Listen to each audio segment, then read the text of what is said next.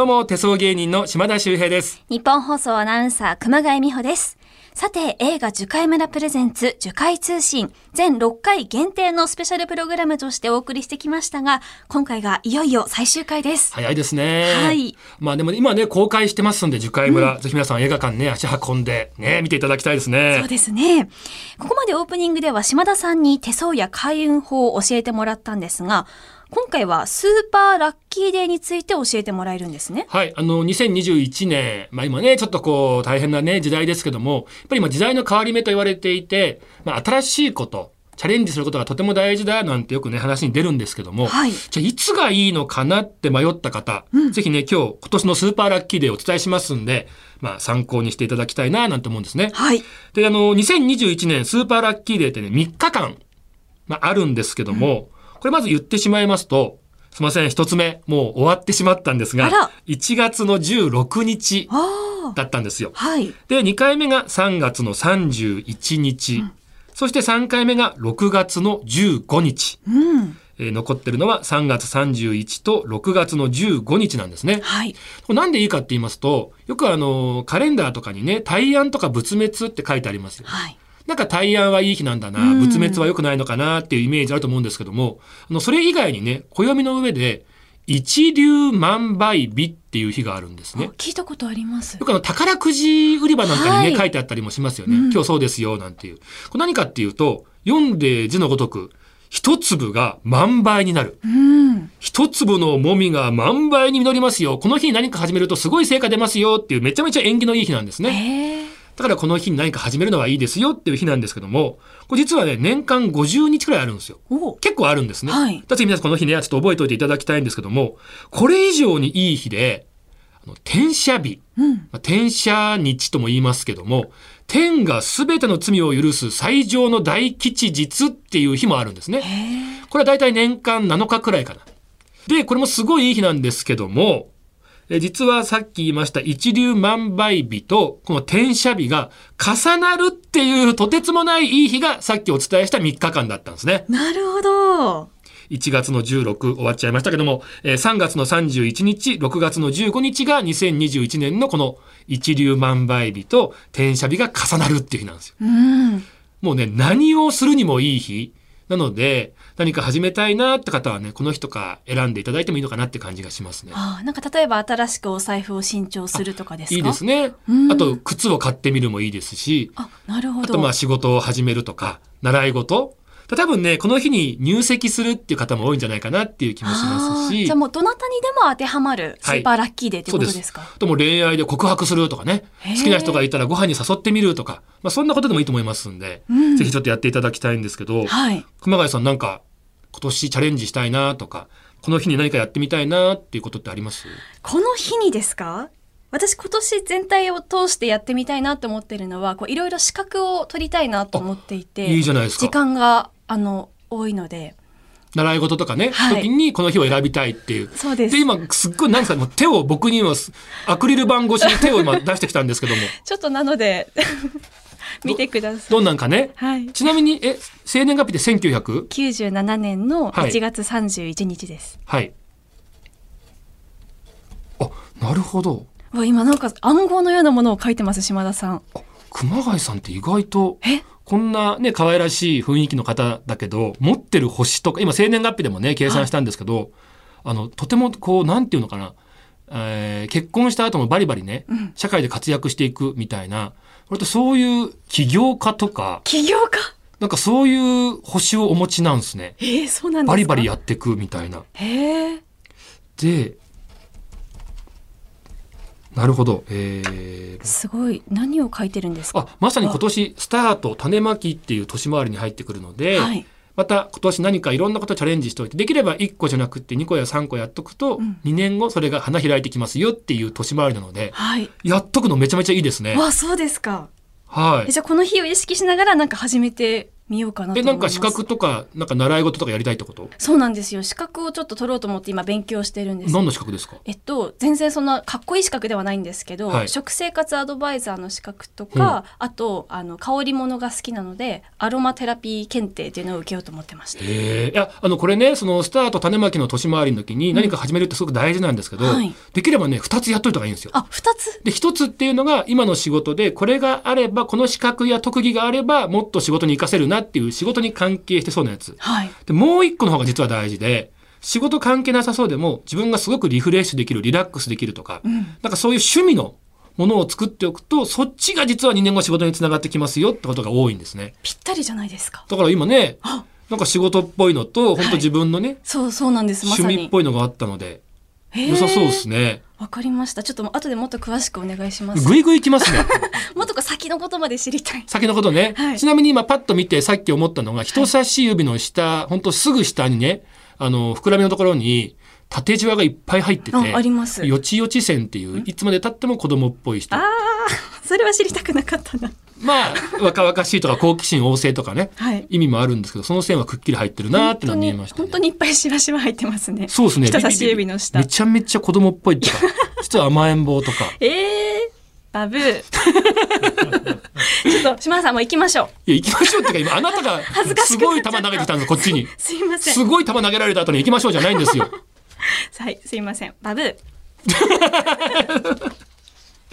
えー何の話してましたっけ？そうそう、だからとりあえず、えー何か始めたい方。はいスーパーラッキーですね3月の31日と6月の15日。はい、この辺をね、参考にしていただきたいと思います。映画樹海村プレゼンツ、樹海通信。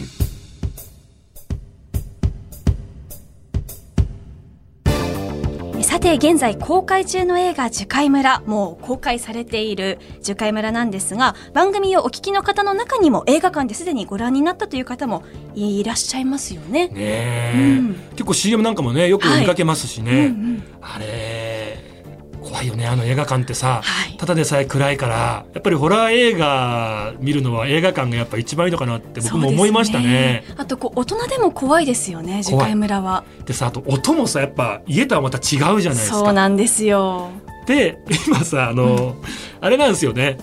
こういったご時世でね、はいちょっとこうソーシャルディスタンスっていうので、まあ、ぎゅうぎゅうに入れてないでしょ。そうですねこ。う間引いてさ、お客さん入れてたりするから、それ怖いのよ、余計今。より一人で見ている感が強くなる。そうそうそうそう横に人がいると結構安心なんだけど、そうねもう隙間があるから、んで僕も結構後ろの方から見てましたけど結構いい大人、男の人もなんか「ふわっふわっ!」とかねすごいリアクションしてましたねいやーよくわかります気持ちは。だからこういう意味で言うと今すごくホラー映画向きなのかもしれないですよね。そうですね。うんまあ、私たちはすでに見させていただいたんですが実は今回ですね樹海村を撮影した清水隆監督からメッセージをいただきました島田さん清水監督とお知り合いなんですか？あの何度もねお仕事でご一緒させていただいてますけどめちゃくちゃ面白い人ですよ。うんはいえどんなメッセージが寄せられたのかは番組の後半をぜひお聞きください楽しみです。では今回も島田さんの怪談話をえ聞かせていただきたいと思います島田さん今日も秀逸なものをお願いします まあそうですね。はい秀逸なやつをね、はいお送りさせていただきたいと思います。お願いいたします。それでは島田さんの怪談話お楽しみに映画樹海村プレゼンツ樹海通信。さて、いよいよ待ってましたこのコーナー、島田さんの怪談話。最終回バージョン。今からさあの爆笑漫才披露するわけじゃないんですよ。ですか。爆笑漫談とかさ、はい。なんかそういう振りで毎回来るんでなんかまあ今日がね最終回6回目なんですけど、はい。1回としてなんか話しやすい環境ではなかったそんなこと言わないでくださいよ。今日も期待しておりますのでよろしくお願いわかりしま。ますしたじゃあちょっとねいつものようにスタッフ様はい準備の方お願いいたしますもう慣れてきたからさ もう早いよねこの暗さになるのがそうそうそうですね。はい。さあまあね、あの、いろんな、まあ、怪談話、不思議話をね、えー今まで話させていただきましたけども、ただやっぱりね、幽霊っていうのは、僕らと同じようにもともとは生きていた存在なので、やっぱりいろんな思いを抱えて亡くなっていったという、ただただ怖い存在ではないのかなというお話をね、ちょっと今日はさせていただきたいと思うんですね。ちょっと今日はね、二つ、まあ、タクシーにまつわるお話、まあ、一つはちょっと有名かもしれないですけどもね、聞いていただきたいんですけども、まず一つ目ね、あのー地方の方にあるタクシー会社があって、まあ、あんまり大きくないんですけども、このタクシー会社で新人ドライバーさんが入ると、毎回先輩から申し送り事項みたいに、必ずこう言い伝えられてるっていう話があるんです。うん。興味深いじゃないですか。はい。今日はそんなお話なんですよ。これあの、このタクシー会社ですね、まあ、新人の方が入るとまずね、1ヶ月間研修期間があるんです。通常のドライバー勤務の他に、深夜一人で、配車センターで電話番するっていう、うん。電話かかってきて、ああ、じゃあどこどこにってこう車手配するって仕事ですよね。まあ、そういうね、えー仕事も研修期間やるらしいんですね。で、その新人の方が、まあ、研修期間なんで、まあ、夜中ですね、配車センター一人泊まり込んで、電話番してたんですって。ただ田舎ですから、実際そんな電話かかってこないんですよ。うんで暇だなーと思ってたら、もうそれこそ深夜2時ぐらいに、プルルルプルルルプルルルああ、お客さんだ。もしもしもしもしもしもしちょっと向こう側様子がおかしいんですよ。も、もしもしお客様もしもしどうされましたも、もしもしんよーく聞くと向こう側で男性の低い声で、すみません。すみません。すみません。なんかですね、男性の低い声で、なんかこう、ひたすら謝ってるみたいな声が聞こえるんですって。ええ、もしもし、すみません、すみません、すみません、謝ってるんですよ。で、あれもしかしてこの電話、ピンときたんですよ。あれ、もしかしてあなた、ドライバーの田中さんじゃないですかって聞いたんです。うん田中です。すみません、すみません、すみません。そう。電話の向こう側っていうのが、お客さんじゃなくって、運転手の田中さんからの電話だったんです。え田中さんどうしたんですか？すいません、すいません。えどうしたんですか？いや、今実はね、あの、仕事中に事故になっちゃって、すいません。え、事故ですか？もう結構大きい事故で、もう車もぺちゃんこで、もう向こう側もぐちゃぐちゃで、もうどうしましょう？これやばいですよね。ってもうパニックなんですよ。とりあえず落ち着いて、今どういう状況なの？いや、もう今本当大きい事故で、あの、これ、もう正直俺クビですよね。もうこれ会社クビですよね。ってもうすごいパニックになってるんですよ。落ち着いて、落ち着いて。いや、俺クビですよね。俺実はね、1年前に結婚したばっかなんですよ。で、この前ガキも生まれてね、俺クビになるわけいかないんですよ。どうしましょう？すいません、すいませんってもうひたすら謝ってるんですよ。かわいそうじゃないですか。だからもう言ってあげたんですよ。田中さん、落ち着いて、落ち着いて、もう安心して、ね。あの、奥さんも、お子さんも元気に暮らしてるんで、だから安心して成仏してください。プツ、プー、プー、プ。実は田中さんっていうのは、5年前までここで働いていたドライバーさんなんですけども、その時仕事中の事故で亡くなってしまっていた方だったんです。ただそんな田中さん、未だに残した奥さんやお子さんのことが心配で年に数回こういう電話をしてくることがある。だからその時にはこうやって優しく対応するんだよというのが、この会社で先輩から後輩に語り継がれている申し送り事項になってるんです。なんかこう、まあ怖い話が好きな方の間ではちょっと有名な話かもしれないんですけども、まあ、ちょっとこう切ないというか、うんね、まあちょっとこう怖いだけじゃないんだなという話ですよね。で、もう一個いいですか？はい。まあこれもね、あの僕はまあ事務所の後輩のお笑い芸人の方から聞いて、ああ、すごいなと思ったんですけど、まあ彼ね、あの、おばあちゃん子だったんですようん。小さい頃からね、おばあちゃんに可愛がってもらって。で、おばあちゃんすごい可愛がってくれてて、さらにおばあちゃんがね、あの、すごいのが、あの、いつも会うたんびに1万円くれるんですって。子供ながらに1万円ってすごいじゃないそうですね。裏ではもう1万円おばあちゃんって呼んでたらしいんですけど、うんもう大好きで可愛がってくれるし、お小遣いくれるし。ただね、えー高校卒業して東京に上京して仕事をしだす。まあ疎遠になるわけですよね。で、ある日仕事してたら夜ね、母親から電話があった。もしもし、おばあちゃんが既得よ。すぐ帰ってください。えーで、あのー最近会えてなかった。おばあちゃんごめんね。で、あのー実家ってのが茨城県なんで近くないんですよね。もう時間もやばい。でもとりあえず間に合ってほしいって思いで電車に飛び乗るんですよ。でも、最寄りまで行けなくって、途中で止まっちゃう。で、そっからタクシーに乗って、なんとか実家に着くんですね。おばあちゃん間に合わなかったんですって。ごめんね、おばあちゃん、ごめんね。あんな可愛がってくれたのに。ただお母さんが来て、はい、これおばあちゃんから、あなたに最後、これおばあちゃんの形見よ。おばあちゃんがいつも使っていた赤い長財布をわ渡されたらしいんですね。なんかね、これからも頑張ってねっておばあちゃん言ってたよ。おばあちゃんありがとうありがとう。パッて見たら中に1万6210円かな入ってるんですって。あおばあちゃん最後まで僕にね1万円をくれたんだ。で最後だからお財布ごとくれたんだな。おばあちゃんありがとうってもう涙が止まらないんですよ。時にパッて気づくんです。あれ？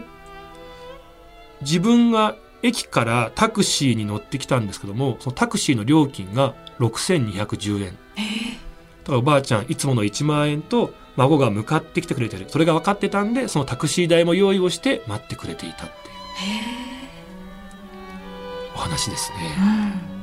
まあ偶然かもしれないんですけどもね、何かそういう人の思いというか怪談話って怖い話だけじゃなくってなんかそういうあったかい話もあるんだなということで紹介させていただきました。はい。ああ、また今日はテイストの違った怪談話でしたね。はい。へえ。なんかちょっとあれでしたね。思ってたのと違ったので。はい、えあのまさかなんですけど、はい。えクレーム？じゃあクレームは。思ってたのと違うよ。いやもう怖い怖いのを話せよみたいなことなんですかね。いやそこういうのもなんですけど結構私の中ではこう最終回だと思って構えてたので。ああだからもう最後にバーンってすごいやつ来ると思ったら。あーっていうのが来ると思ったら思いがけずこうジーンと。熊谷さん。はい。あとあの聞いていただいた皆さん。どうもすいませんでした本 いやいやいやい当にやある最終回でこんながっつり謝るってさ。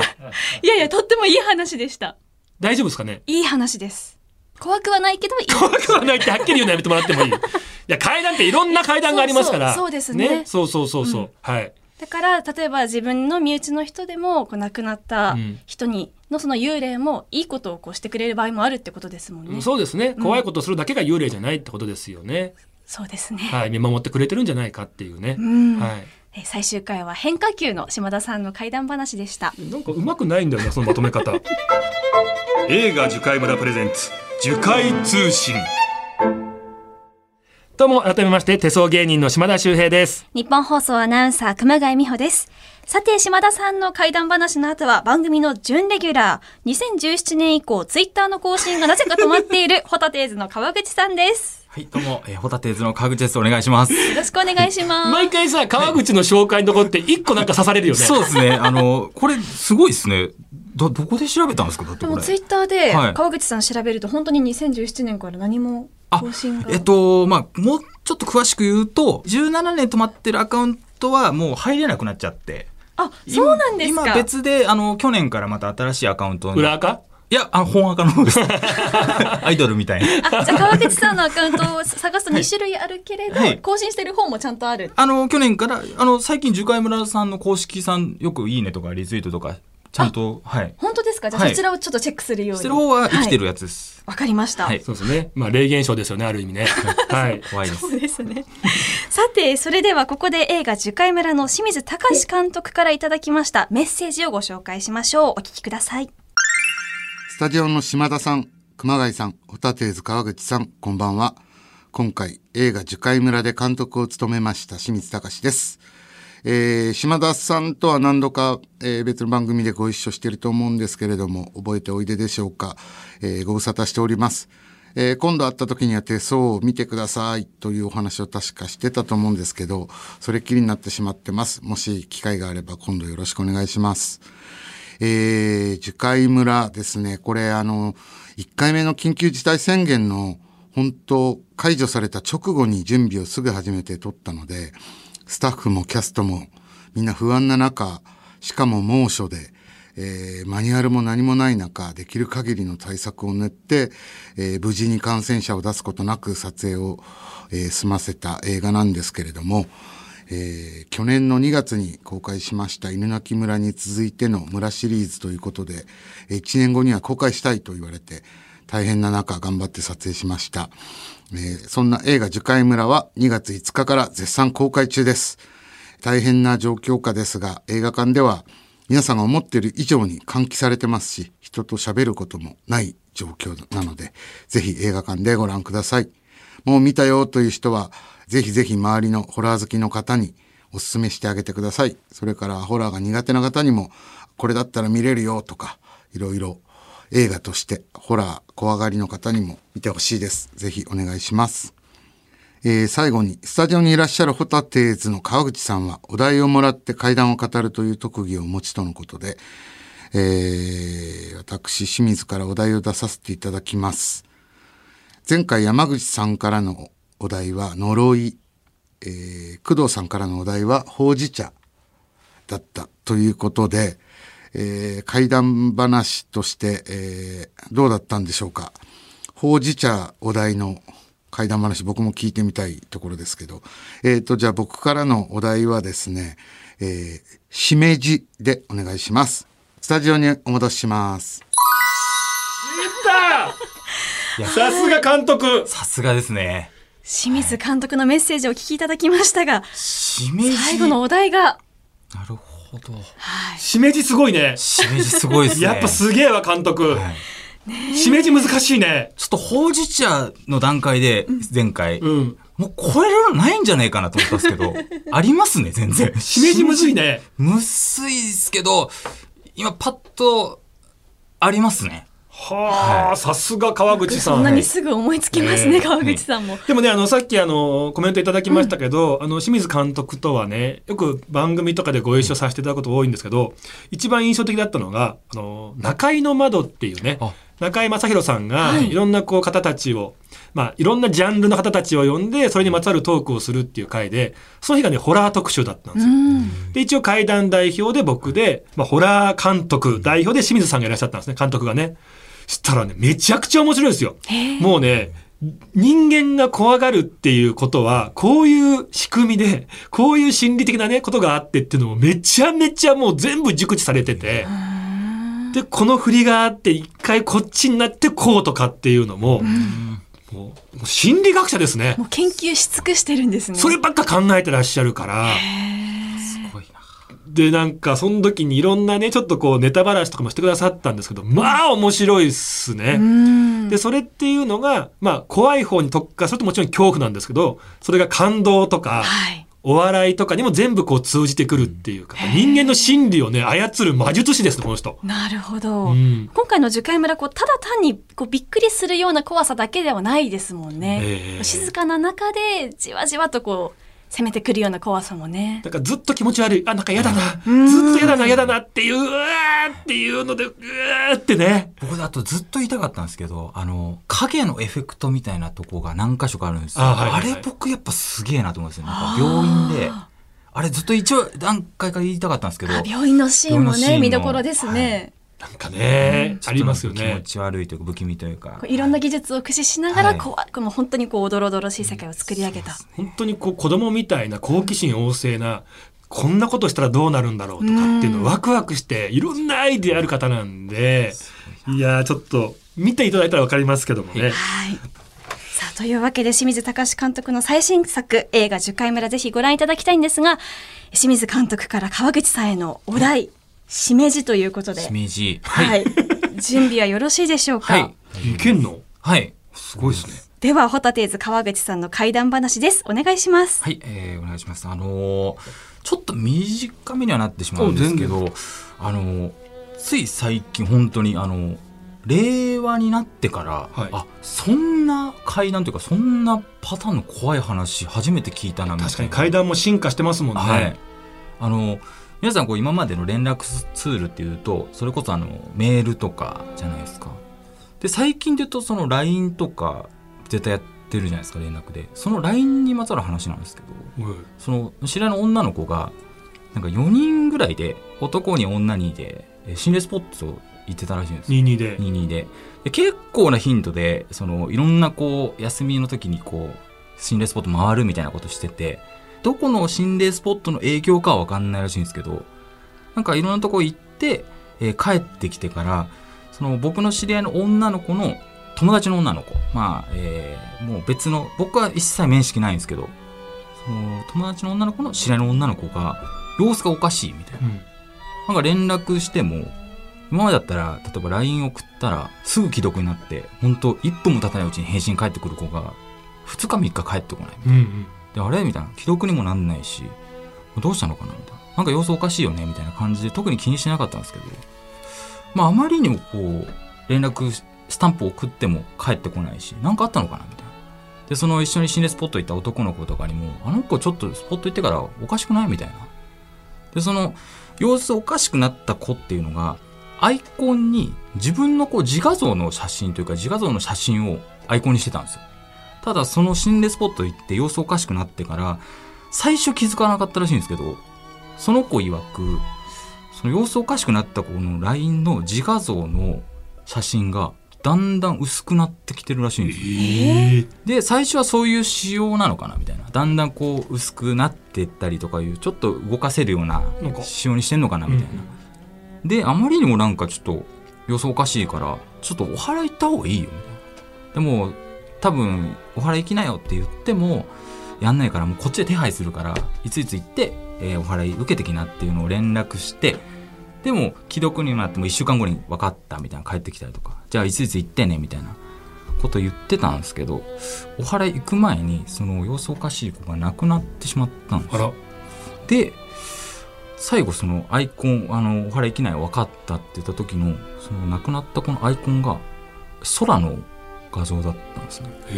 でもう要は亡くなってしまったことによってこう空の写真に変わってしまったってこうなんか連携してるんじゃないかコンその写真がはい。その子の状態を表していってたのかなっていう、っていうお話なんですけど LINE ってあのしめじっていうアプリがあるんですよ。あれってこうそのしめじの要は自分の文字打つところのバッグに自分の好きなえー画像とか貼れるんでとても便利なんで皆さんよかったら使ってみてください。えー、あのーは顔真っ赤なんですけどはい。それなんかそれそれは霊現象なんです。これ霊障ですね。霊障出てます今。今心臓バクバク言ってんだろうなっていう、はいあのヘッドホンのおかげで全く何も聞こえない。脇汗びっしょりかいてんだろうなっていうのはなんかつ伝わってくるんですよ。はいありがとうございます。霊障なんです島田さん以外に入れないです今。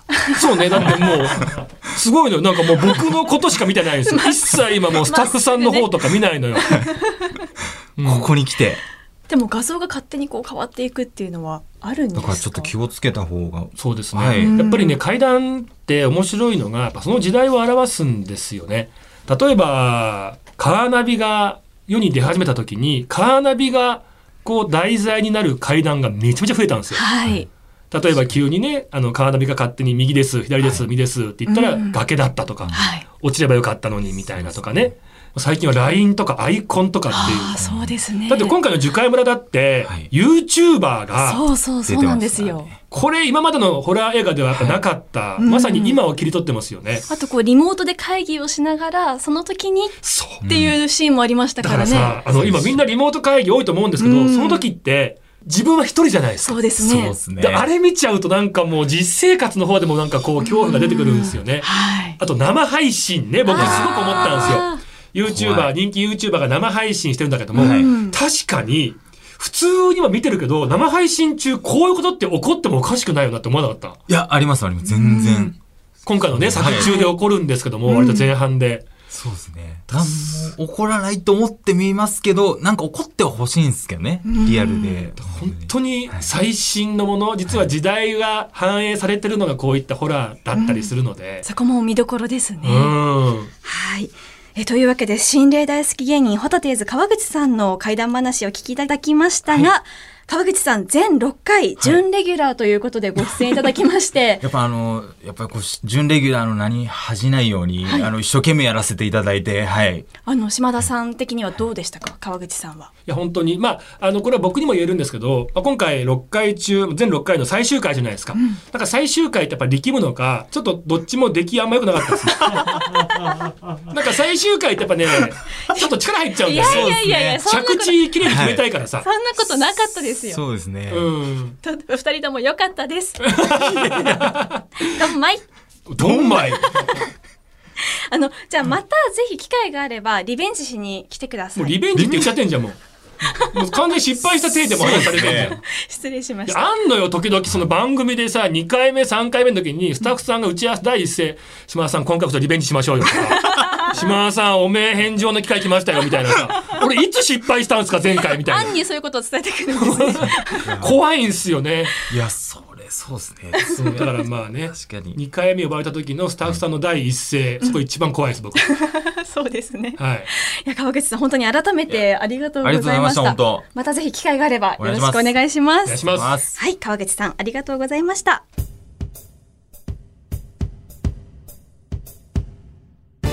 さて、お送りしてきました映画樹海村プレゼンツ樹海通信エンディングのお時間です。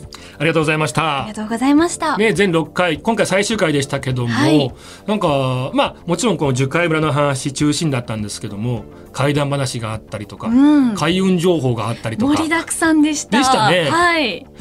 でも私あのもともとホラーはまあ言ってしまえば嫌いな方だったんですけど、はいでもこの番組を通して島田さんのお話も聞いてなんだかこうやっぱりホラーは怖いんですけどワクワク感もあってすごく世界が広がったような感じがしました。ね、あのーまあ、ほら、お化け屋敷とか、はい。まあ、ジェットコースターもそうですけども、うん怖いと思ってねそこに行くんだけどうわーって本当にこう悲鳴なんか上げたりとかっていうのって結構いいストレス発散にもなるんですよ。あそうですね。でほら今ねちょっとこういったご時世で、うんなかなかちょっとう屈としたこう思いがある中はい。もう怖い思う存分怖いの体験してうわーってね、うん、なるっていうのは、いやもうすごいいい気分転換にもつながるんじゃないかなって思いますよね。そうですね。えそんな映画樹海村絶賛公開中です。今日コメントをいただきましたジャパニーズホラーの巨匠清水隆監督の最新作となります。出演は山田杏奈さん、山口真由さん、足立由美さん、原秀子さん、工藤遥さん、ドランクドラゴン塚地無我さん、国村淳さん、他豪華キャストの皆さんです。映画館に足を運ばれる方は感染対策をしっかりとしてお出かけください。そして、ポッドキャストでお送りしています、この番組、映画樹海村プレゼンツ、樹海通信は今回が最終回です。島田さん、改めていかがでしたでしょうか？楽しかったですね、うん。本当にまああの映画ね皆さん映画館に足運んでいただきたいという思いが一番なんですけどもね、はい。あのそうだ。これだけ言っとかないとな、まあ、あの心霊スポットとかね僕もいっぱい行ってますけどもね、まあ、そういうところに行くとねなんか怖いもの連れ帰ってきちゃうなんて話があるんですけどもはい。そんな時にね一つ直に直に家に帰っちゃうと連れ帰っちゃうんで一回ねどこかワンクッションコンビニでもねカフェでもいいんで行くとねいいって言われてますんで皆さんぜひ樹海村見終わった後はね、うん直接家に帰らずにワンクッション置いていただきたいな思いますね。うわーでもなんか見終わった後ドキドキしちゃいますね、より。そうですね。いいですか？もうこの辺で最終回なんですが 伝えそびれたことはないですか？もうとにかくあのーまあ樹海村ですよ。で小鳥箱という、もう一番行っちゃいけない場所。えー決して話してはいけないものそれがコラボされてるっていうまあとんでもないこれ以上ないホラー作品だと思いますんでぜひね皆さんちょっとこれ味わっていただきたいと思いますね。はい。島田さんの最後までどんな無茶ぶりにも対応してくださってありがとうございました。怖かったですよ。はい。さてそれではそろそろ。熊谷村も怖いですよね。樹海村も怖いけど。いや本当にありがとうございました。ありがとうございます。えそれではそろそろお時間です。ここまでのお相手は日本放送熊谷美穂と。島田秀平でした